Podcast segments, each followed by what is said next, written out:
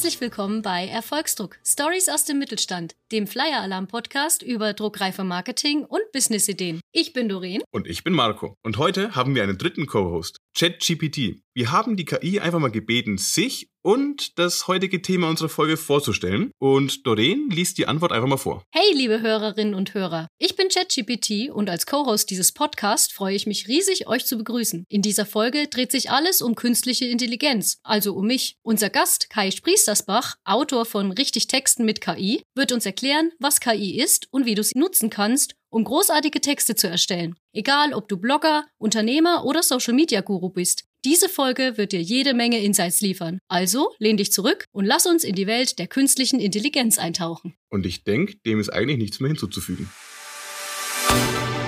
Hallo Kai, wir freuen uns sehr, dass du heute bei einem Interview zugestimmt hast. Und ich würde dich ja jetzt mal bitten, stell dich doch einfach mal kurz vor und erzähl uns, wie du zum Unternehmer und zum KI-Experten geworden bist. Ja, hallo Doreen, danke für die Einladung. Auch hallo Marco. Hi. Ja, kurz vorstellen ist überhaupt kein Problem. Also ich bin Kai Spriestersbach, ich bin Jahrgang 82, Unternehmer und Berater. Aber um zu erzählen, wie ich jetzt hier gelandet bin, müsste ich ein bisschen ausholen. Also ich versuche es mal ganz knackig. Im Grunde genommen war das Internet schon immer so mein Spielplatz. Ich habe mir damals HTML, CSS und so weiter alles aus Interesse selber beigebracht. In den Anfangszeiten, also so mit Modem-Einwahl und tralala. Und habe dann mitten im Studium zum Wirtschaftsingenieur gemerkt, also ich hatte einen Nebenjob bei der Frauenbeauftragten der FH und habe für die Webseiten gebaut. Und das hat mir halt viel mehr Spaß gemacht, als in der Vorlesung über Physik, Statik und Mathe zu hocken. Dann habe ich das Studium geschmissen und habe eine Ausbildung zum Mediengestalter gemacht und dann halt ganz klassisch so Webseiten gebaut, damals noch mit viel Flash und Typo 3 und so weiter. Und über barrierefreie Webseiten bin ich dann auch mit eigenen Projekten so ein bisschen auf das Thema SEO gestoßen, habe mich dann später darauf spezialisiert, weil mich das einfach wahnsinnig interessiert hat, wie Google funktioniert. Und ich bin immer so fasziniert von so Blackboxes, wo man nicht reingucken kann und dann kann man aber Sachen ausprobieren und versuchen, sie zu verstehen. Und darüber bin ich dann auch auf das Thema KI gestoßen. Also vor 5 Jahren schon hat Google mal RankBrain angekündigt, dass sie jetzt mit KI irgendwie die Webseitenreihenfolge berechnen. Und dann habe ich gedacht, oh krass, wie funktioniert das? Und mich da so ein bisschen reingenördet. Und 2019 haben sie ja dann Bird angekündigt. Das war so das erste Large Language Model. Und darüber bin ich dann eben auch auf damals GPT-2 gestoßen von OpenAI. Und so war ich jetzt quasi von Anfang an mit GPT-3 seit Ende 2020, also jetzt fast ein bisschen über 2 Jahre intensiv mit beschäftigt und dementsprechend meine ganzen Learnings auch schon in das erste Buch gepackt. Da sind jetzt schon einige Begriffe gefallen, über die müssen wir noch kurz sprechen. Oh ja. So wie ich bin jetzt Laie in dem Bereich. Was ist denn ein Large Language Model und was ist GPT-2 und 3? Und ich dachte, das heißt ChatGPT. Ja, das ist ein bisschen komplizierter, das stimmt. Also das Bekannteste, was es tatsächlich in den Mainstream geschafft hat, ist eben ChatGPT. Aber das ist ja eigentlich nur eine Oberfläche, um mit einem Large Language Model zu kommunizieren. Also im Prinzip ist ChatGPT nur das Interface und dahinter steckt eben die, in Anführungszeichen, KI. Und dieses Large Language Model, das ist auf Deutsch ein großes Sprachmodell und das ist eben so sozusagen der Kern, das mit ganz vielen Texten trainiert wurde und versucht hat zu verstehen, wie menschliche Sprache einfach funktioniert. Und ja, ich kann mit ChatGPT da eben mit dieser wie auch immer geartete Intelligenz eben ein Gespräch anführen oder um Dinge beten oder ja, alles Mögliche damit anstellen. Ich habe heute Vormittag ChatGPT gebeten, ein kleines Grußwort für unsere Hörerinnen und Hörer zu formulieren und es hat erschreckend gut funktioniert. Wie macht das ChatGPT? Kannst du das für einen Laien wie mich irgendwie in 3 Sätzen erklären, wie das funktioniert? Ja, also im Prinzip ist es ganz einfach. ChatGPT funktioniert wie die Wortvorhersage in eurem Smartphone. Ihr kennt es wahrscheinlich, wenn ihr anfangt, irgendwie Texte zu tippen, dann schlägt doch auch die Tastatur immer das nächste Wort vor, damit ich mir das Tippen spare. Genau, ja. Und im Prinzip funktioniert genau so ChatGPT, nur dass es viel komplexer ist. Also auf unserem Handy wird einfach nur geguckt nach Wort A, was ist das wahrscheinlichste Wort B und das schlage ich dann vor. Meistens sieht man ja so 3 nächste mögliche Wörter. Und bei ChatGPT muss man sich mittlerweile vorstellen, dass er sich nicht nur ein einziges Wort anguckt und dann die möglichen nächsten Worte, sondern bis zu, das ist schwer zu sagen, weil genau genommen arbeitet es intern nicht mit Wörtern, sondern mit Wortbestandteilen, die nennt man Tokens, ist einfach, sage ich mal, von der Datenspeicherung und Datenverarbeitung einfach effizienter, weil man dann quasi die häufigsten Buchstabenkombinationen fasst man halt in die häufigsten Token zusammen und dann teilt man die Wörter in diese Tokens ein und dann kann man das einfach maschinell besser verarbeiten. Aber im Prinzip ist es von der Methodik egal, ob ich mir das mit Wörtern oder mit Token vorstelle und es wird eben nicht nur ein Wort angeguckt, sondern alle Wörter davor sozusagen, die in das Fenster reinpassen. Also das Fenster ist beschränkt. Je nachdem, mit welcher Version man arbeitet, kann man so ungefähr so 2000 Wörter in der ganz großen Version, die jetzt ganz kurz vor Release ist, bei GPT-4, also das ist die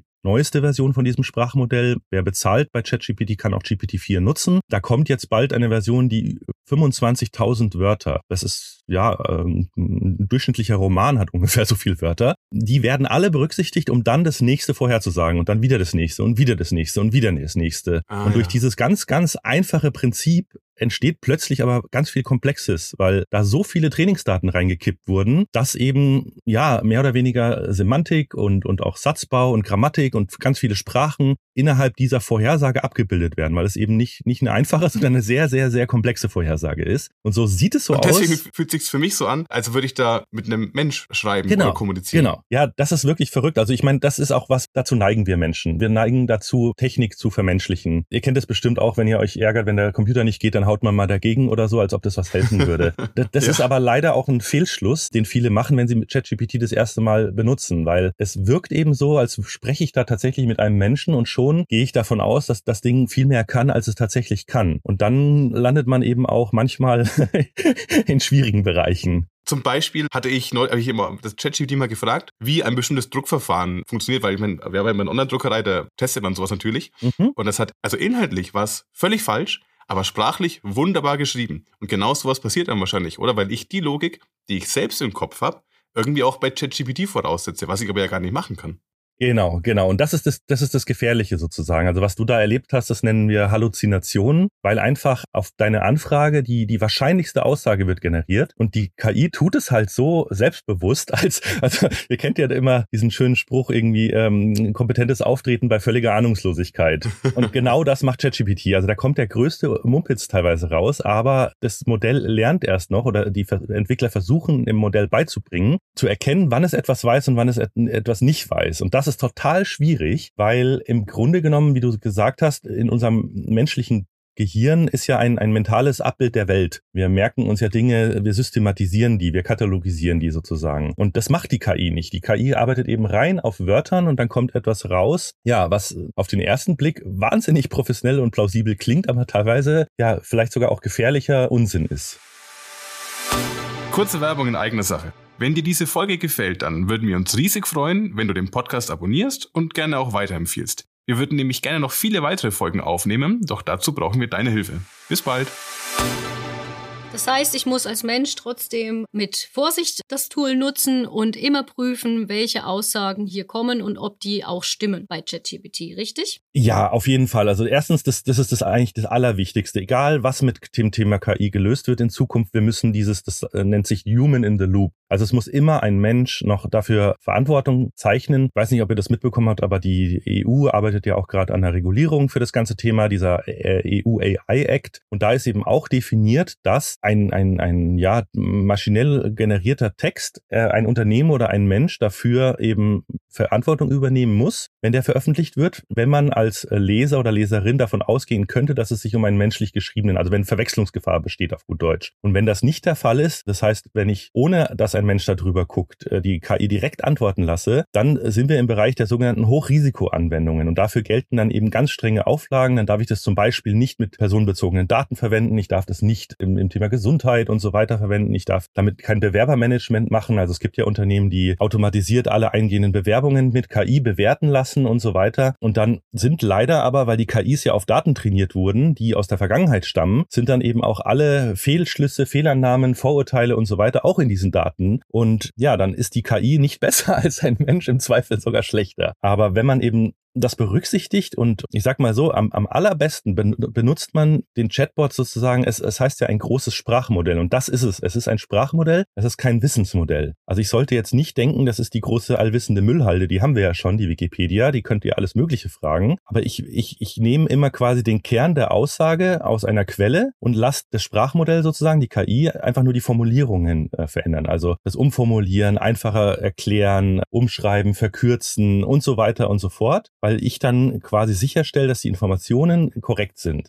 Du hast ja jetzt schon viele Anwendungsbereiche kurz angerissen. Mhm. Wofür können denn kleine und mittelständische Unternehmen so eine KI konkret nutzen im Arbeitsalltag? Ja, also erstmal für alles Mögliche kann man sich ja vorstellen, aber in der Praxis ist es dann eben nicht so einfach. Also ich würde mal sagen, alle Textarbeiten, also sowas wie Zusammenfassungen, Übersetzungen, Umformulierungen, auch was ich sehr gerne mache, sind Formatadaptionen. Also ich habe irgendwie zum Beispiel eine Podcastaufnahme und davon ein Transkript, dann kann mir die KI ganz schnell daraus einen Blogbeitrag machen, einen Social-Media-Post vorbereiten und so weiter, weil da ist quasi schon definiert, was die Aussage des Textes ist und es wird mir quasi nur die lästige Schreibarbeit abgenommen. Was wir auch machen können, ist so textbasierte Prozesse im Unternehmen automatisieren, also Kundensupport, E-Mails beantworten oder so Chatbots, die eben helfen und Fragen beantworten. Aber das ist dann sehr viel komplexer, weil da muss ich ja sicherstellen als Unternehmen, dass der Chatbot jetzt, sag ich mal, den oder die Interessente nicht zur Konkurrenz schickt aus Versehen und so weiter. Aber heißt das jetzt im Umkehrschluss, wenn ich für all diese Sachen in meinem Unternehmen den Chatbot nutzen kann, dass ich jetzt wesentlich weniger Personen brauche, die gute Texte schreiben oder Daten auswerten oder formatieren? Oder brauche ich die trotzdem und die arbeiten jetzt nur anders? Ja, also ich bin mir sicher, erstens wird die Arbeit anders. Ich habe jetzt auch momentan eher das Gefühl, dass so lästige, nervige Arbeiten gut von der KI übernommen werden. Dadurch würde ich eher sagen, anstatt weniger Personen, warum erhöhen wir nicht einfach die Qualität unserer Arbeit oder erhöhen den Output? Also ich schaffe es jetzt einfach, anstatt einen Blogpost am Tag vielleicht 2 zu schreiben, dann muss ich nicht gleich die Hälfte meiner Autorinnen oder Autoren entlassen. Und auch beim aktuellen Fachkräftemangel, das kennt ihr wahrscheinlich auch aus eurer Abteilung, da würde ich die KI eher als willkommene Unterstützung sehen. Und ich habe bis jetzt noch nicht erlebt, dass Menschen entlassen werden. Und im Gegenteil, eine aktuelle Studie von Boston Consulting hat sogar gezeigt, dass mit Unterstützung der KI sogar weniger qualifizierte Menschen oder auch Nicht-Muttersprachler zum Beispiel auf dem Niveau von gut qualifizierten Muttersprachlern eben Arbeit abliefern können, weil sie sich eben durch die KI helfen lassen, die Wissenslücken oder die sprachlichen Unzulänglichkeiten zu korrigieren. Also ich würde es eher als Chance sehen, tatsächlich als Risiko. Machen wir mal ein ganz konkretes Beispiel. Also wenn man jetzt bei einem inhabergeführten Textilfachhandel arbeitet, man ist da in der Verwaltung tätig und kümmert sich halt auch so ein bisschen um Social Media, ein bisschen um so einen Blog, da passiert mal einmal die Woche irgendwas. Man schreibt vielleicht auch so kleine Pressemitteilungen und jetzt sagt mein Chef, künstliche Intelligenz, Datensicherheit geht überhaupt nicht, der Computer, ich vertraue dem nicht. Wie kann ich mir da Argumente zurechtlegen, so als Marco Lang, der dann halt beim Textilfachhandel arbeitet?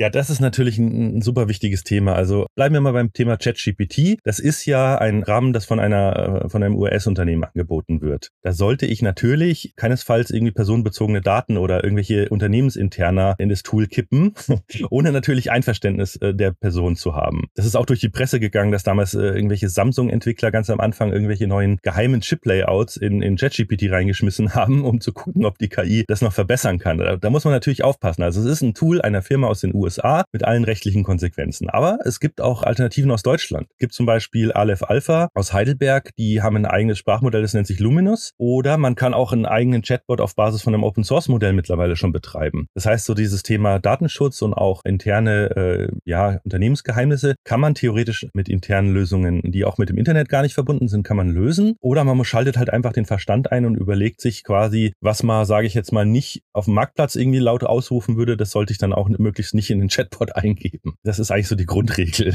Was würdest du denn meinem Chef raten, wenn er Hemmung hat, die KI auszuprobieren? Wie geht er am besten oder wie gehen wir jetzt als Mitarbeitende am besten ran, um so eine KI in den Alltag zu integrieren? Einfach ausprobieren oder muss man sich irgendwie einen Plan erstellen oder? Gibt es einen Zaubertrick, dass die KI genau das ausspuckt, was ich haben möchte? Genau. Ja, wenn es so einfach wäre. Also ganz wichtig ist, ich habe das jetzt auch schon gemerkt im Nachgang auch mit meinem Blog und so weiter, es kommt immer wieder Feedback. Das Wichtige ist halt, man braucht tatsächlich Erfahrung und man braucht Kompetenz mit dem Umgang, weil am Anfang dieses Spielerische ist natürlich ein super Einstieg. Also gerade ChatGPT lädt ja gerade dazu ein, einfach mal sich kostenlos anzumelden, anzufangen. Es kann ja auch erstmal nichts passieren. Also ich würde erstmal sagen, die Angst versucht man mal wegzulassen, versucht mal so eine Neugier und so einen spielerischen Umgang hinzukriegen und was halt hilft, Angst kommt ja meistens durch Unwissenheit oder durch Unsicherheit, weil ich nicht weiß, was passiert da im Hintergrund. Deshalb würde ich empfehlen, mich erstmal aufzuschlauen, zum Beispiel jetzt über den Podcast, dass ich einfach weiß, dass die KI nur Worte vorhersagt und dass da nicht wirklich eine Intelligenz oder irgendwie eine höhere Macht oder so ein Quatsch dahinter steckt, sondern es ist einfach reine Statistik, reine Mathematik, die für viele Sachen super gut funktioniert, für viele andere Dinge aber gar nicht. Und da eben zu unterscheiden und auch zu erkennen, wann halluziniert die KI, da braucht man dann schon ein bisschen Erfahrung und auch ein gutes Verständnis für die Mechanismen dahinter. Da würde ich mir wirklich entweder ich habe jemanden im Unternehmen, der Spaß dran hat, der sich da wirklich reinnördet, sage ich mal, viel liest, es gibt auch ganz viel aktuelle Forschung dazu. Da tut sich ja auch total viel. Also da kommt ja jede Woche gefühlt irgendwie ein neues Sprachmodell raus oder ein neues Prompting-Verfahren, wie ich jetzt, letzte Woche zum Beispiel kam ein neues Prompting-Verfahren, wie man Zusammenfassungen so hinkriegt, dass tatsächlich die Fakten alle stimmen und dass auch alle Fakten drin sind. Das ist nämlich auch gar nicht so einfach. Und also da auf dem Laufenden zu bleiben, ist mittlerweile ein Fulltime-Job. Das heißt, vielleicht suche ich mir jemanden im Unternehmen, der da Spaß dran hat, der sich das Thema KI so ein bisschen auf die Fahne schreibt. Und weil derjenige kann dann durch die Abteilungen gehen und sich die Frage stellen, welche Geschäftsprozesse lassen sich denn entweder automatisieren, bin ich nicht so der Fan davon, oder eben teilautomatisieren, also unterstützen. Irgendwelche Texte vorbereiten oder irgendwelche, ja, man kann auch mit E-Mail antworten. Also ein Kollege von mir, der hat ein kleines Hosting-Unternehmen, der hat seinen kompletten First-Level-Support mit ChatGPT automatisiert. Er sieht dann nur noch die Nachricht, die eingeht vom Kunden, sieht dann den Vorschlag von der KI eben, wie die KI antworten würde und muss dann nur noch sagen, ja, ist in Ordnung oder eben, Moment mal, ich muss hier noch kurz was ändern. Und das hat bei ihm den Aufwand so radikal minimiert, das ist wirklich der Wahnsinn. Da hat er aber auch wirklich tagelang, ja, sag ich mal, dran gebastelt, dass die KI eben nur das sagt, was sie soll und das weiß, was wichtig ist und so weiter.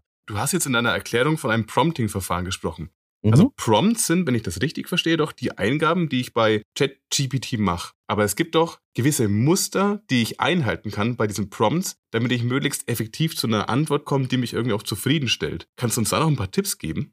Ja klar, also Prompts ist erstmal nur ein Fachbegriff für alles, was ich als an Input an die KI gebe, weil die KI ist ja nicht autonom, die macht ja nicht einfach irgendwas, sondern die braucht immer von mir eine Eingabe, um dann ihre Ausgabe zu berechnen. Und das nennt man einfach Prompt, das ist bei Bild-KI genauso und dann gibt es eben ein paar bewährte Sachen, die haben auch irgendwelche schlauen Leute irgendwann mal durch Ausprobieren rausgefunden und was ich sehr empfehlen kann, ist zum Beispiel der KI eine Rolle zu geben, also jetzt nicht einfach zu sagen, schreib mir eine Pressemitteilung zum Thema XY, sondern man kann tatsächlich reinschreiben, hier ChatGPT, bitte agiere so, als wärst du eine PR-Fachkraft mit 20 Jahren Erfahrung, vielleicht noch in der Branche Druckerei oder Textilfachhandel, um beim Beispiel zu bleiben. Und dann, je mehr Informationen, ich habe ja vorhin schon gesagt, die KI berücksichtigt ja nicht nur ein Wort, sondern alle Wörter bei der Berechnung. Das heißt, je mehr Informationen ich da mitliefere, desto weniger Unsinn oder Zufall kommt in die Ausgabe. Das heißt, wenn ich dann auch noch sage, die Pressemitteilung soll sich beispielsweise an die Printzeitschriften im Textilfachhandel richten und ich möchte damit, keine Ahnung, Druckerei, Geschäftsführer ansprechen und folgende Ziele damit eher erreichen. Also je mehr Informationen, es ist wie wenn man mit einem externen Dienstleister arbeitet. Je besser das Briefing, desto besser ist der Output. Also Shit in, Shit out oder Garbage in, Garbage out ist auch so ein ganz beliebter Spruch im Zusammenhang mit KI. Und dieses ChatGPT eben eine Rolle geben, ist eins dieser beliebtesten oder häufigsten genutzten Muster, wie du schon gesagt hast, genau. Vielleicht wäre jetzt der richtige Zeitpunkt, um kurz auf dein Buch zu sprechen zu kommen. Das haben sich Doreen und ich auch pflichtbewusst gekauft und sind begeistert davon. Ja, sehr schön, das freut mich. Und in diesem Buch findet man auch ganz viele Prompts, die man einfach verwenden kann. Die sind aber jetzt nicht urheberrechtlich geschützt oder so. Also wenn du jetzt einen genialen Prompt gefunden hast und ich benutze ihn einfach auch, dann habe ich jetzt keine Schwierigkeiten damit, oder? Ja, ganz so einfach ist es nicht. Also rein theoretisch für Urheberrecht ist ja eine gewisse Schöpfungshöhe notwendig. Wenn es jetzt ein ganz einfacher Prompt ist, der, ja, sag ich mal, ziemlich offensichtlich ist, dann ist der nicht geschützt. Aber wenn ich mir jetzt in tagelanger Arbeit einen ganz ausgefuchsten Prompt einfallen lasse und den auf meine Webseite stelle, dann genießt der schon urheberrechtlichen Schutz. Das heißt, du darfst ihn nicht auf deine Webseite stellen und behaupten, du hättest ihn geschrieben. Aber du darfst ihn natürlich bei ChatGPT verwenden und du darfst auch die Ausgabe verwenden, die dadurch entsteht. Wichtig zu verstehen ist nur, dass das, was die KI schreibt, weil es eben kein Mensch geschrieben hat, ist wiederum nicht urheberrechtlich geschützt. Also das ist auch noch so ein Bereich, wo, denke ich mal, viel Rechtsprechung auch noch zu sprechen ist, sage ich mal. Aber tatsächlich ist es derzeit so, dass ein maschinengenerierter Text theoretisch keinen Urheberrechtsschutz genießt. Und wenn ich den dann auf meine Webseite stelle, kann theoretisch der Wettbewerber 1:1 den Text nehmen und bei sich nochmal veröffentlichen. Warum auch immer, aber rein rechtlich gesehen genießt er eben kein Urheberrecht. Nun hat sich ja durch den breiten Zugang zu ChatGPT, weil es ja in der ersten Version kostenlos zur Verfügung steht, schon viel verändert in unserem Arbeitsalltag. Beobachtest du Bereiche, in denen es besonders starke Veränderungen gab, seit man das eben kostenlos nutzen kann? Ja, also auf jeden Fall im gesamten Bereich Content Marketing, also alles, was textbasiert ist, ob das jetzt, also die ersten Glücksritter sind natürlich direkt aufgesprungen, haben Bücher geschrieben, Kinderbücher in der Regel, weil das einfach einfacher ist, als eine komplexe Geschichte über mehrere hundert Seiten damit zu generieren und haben die alle zu Amazon reingedrückt sozusagen mit dem Self-Publishing-Modus. Also wir sehen jetzt schon, seit ChatGPT da ist, dass einfach die Flut an neuen Inhalten insgesamt noch weiter zunimmt. Ich weiß nicht, ob ihr das mitbekommen habt, ich glaube vor 10 Jahren Jahren oder vor 5, ich weiß es nicht mehr genau, ist doch schon vom Content-Schock die Rede gewesen, dass so viel neuer Inhalt ständig publiziert wird, dass eigentlich kaum noch was davon überhaupt die Chance hat, irgendwie seine Zielgruppe zu finden. Oder auch im Thema SEO, jeden Tag, ich könnte jetzt theoretisch, wenn ich Lust habe, 1000 Blogartikel jeden Tag raushauen. Könnte ich problemlos automatisieren. Die Frage ist halt dann eben nur, wie viel davon ist wirklich so gut, dass es meiner Webseite etwas bringt, wenn ich dann den Text da veröffentliche. Ja, mit dieser ganzen Informationswut umzugehen, ist ja auch wieder eine Aufgabe für den Rezipienten. Also wir werden ja schon völlig überfordert mit immer mehr News und immer mehr Text und so weiter. Also ich denke, dass die Filterung, da kann übrigens ChatGPT auch helfen, also auch Texte zu lesen und die Kernaussagen rauszuarbeiten, kann halt auch Zeit sparen, um News zu lesen zum Beispiel. Also wir sehen schon eine wahnsinnige Inflation von allen möglichen Texten. Ja, und ich gehe davon aus, ganz ehrlich, dass sich am Ende tatsächlich wieder hoffentlich Qualität durchsetzt. Und gerade Google zum Beispiel ist ja mittlerweile ein Meister schon darin, den ganzen Müll auszufiltern. Nur weil irgendwie ChatGPT jetzt einen Text produziert hat, der noch nie so in der Wortreihenfolge produziert wurde. Das sagt ja dann jeder, das ist unique Content, der ist einzigartig, der ist aber deshalb nicht gleichzeitig auch hilfreich. Da stecken ja dann auch keine nützlichen Informationen drin. Und dafür braucht es dann nach wie vor immer den Menschen. Am Ende des Tages setzt sich dann hoffentlich derjenige durch, der die KI eben schlau nutzt, um dann besseren Output zu generieren, anstatt einfach nur mehr. Also das sollte nicht das Ziel sein. Ich glaube, das ist ein ganz hervorragendes Schlusswort für unsere Folge, oder? Auf jeden Fall. Kai, gibt es noch irgendwas, was du jetzt unseren Hörerinnen und Hörern noch kurz und knackig mitgeben möchtest, was wichtig ist, wo es in Zukunft hingehen wird oder einen finalen Tipp? Ich bin ganz gespannt. Also da tut sich gerade ganz viel. Was super spannend ist, gerade hat OpenAI seinen neuesten Bildgenerator, DALL-E 3, das ist jetzt die dritte Version, in ChatGPT integriert. Das heißt, ihr könnt jetzt mit ChatGPT in ChatGPT direkt euch auch Bilder generieren lassen. Also das ist echt super und auch für alle, die so ein bisschen mehr grafisch unterwegs sind und nicht so die Textarbeiter sozusagen und Arbeiterinnen. Es macht wahnsinnig viel Spaß, damit mal rumzuspielen. Probiert es einfach mal aus. Denkt euch mal möglichst absurde Dinge aus. Also das Ding kann wirklich ein fotorealistisch generieren von Dingen, die es noch nie gab. Eben auf Basis des Gelernten kann es sogar neue Dinge erschaffen und das macht total Spaß. Das werden wir auf jeden Fall gleich ausprobieren. Definitiv. Sehr schön. Kai, herzlichen Dank für das Gespräch. Es war super interessant und ich glaube, wir haben schon einiges gelernt, oder? Richtig viel, auf jeden Fall. Vielen Dank für das Gespräch. Es war wirklich toll mit dir. Sehr gerne, hat Spaß gemacht. Danke euch beiden. Danke. Tschüss. Tschüss. Kai hat uns ja jetzt richtig viele Insights gegeben, aber das Wichtigste, was ich gerade mitgenommen habe, ist eigentlich, vor ChatGPT und anderen KI-basierten Sprachmodellen muss eigentlich niemand Angst haben. Ihr solltet also einfach mal loslegen und ausprobieren. Bedenkt dabei halt einfach, dass hinter ChatGPT ein amerikanisches Unternehmen steckt und man nicht so genau weiß, was mit sensiblen Daten passiert. Das heißt, Vorsicht bei der Eingabe von Vollnamen, Betriebsgeheimnissen und Co. Aber das gilt ja eigentlich für alle Aktivitäten im Netz. Und wer jetzt noch mehr praktische Alltagstipps möchte zum Umgang mit ChatGPT, den können wir wirklich nur das Buch von Kai Spriestersbach empfehlen. Das heißt Texten mit KI, aber wir verlinken es in den Shownotes ohnehin. Und noch ein kleiner Tipp, wer eher so technische Insights haben möchte und bei wichtigen Entwicklungsschritten von großen Sprachmodellen und ChatGPT im Speziellen auf dem neuesten Stand bleiben möchte, der kann Kais Newsletter abonnieren. Der ist wirklich sehr interessant, ist aber eher so ein bisschen technischer. Apropos abonnieren. Wir würden uns riesig freuen, wenn du den Podcast abonnierst und auch wenn du Flyeralarm Official auf Facebook, Instagram, LinkedIn und so weiter folgen würdest. Ansonsten sagen wir erstmal Tschüss und bis zum nächsten Mal. Bis dann.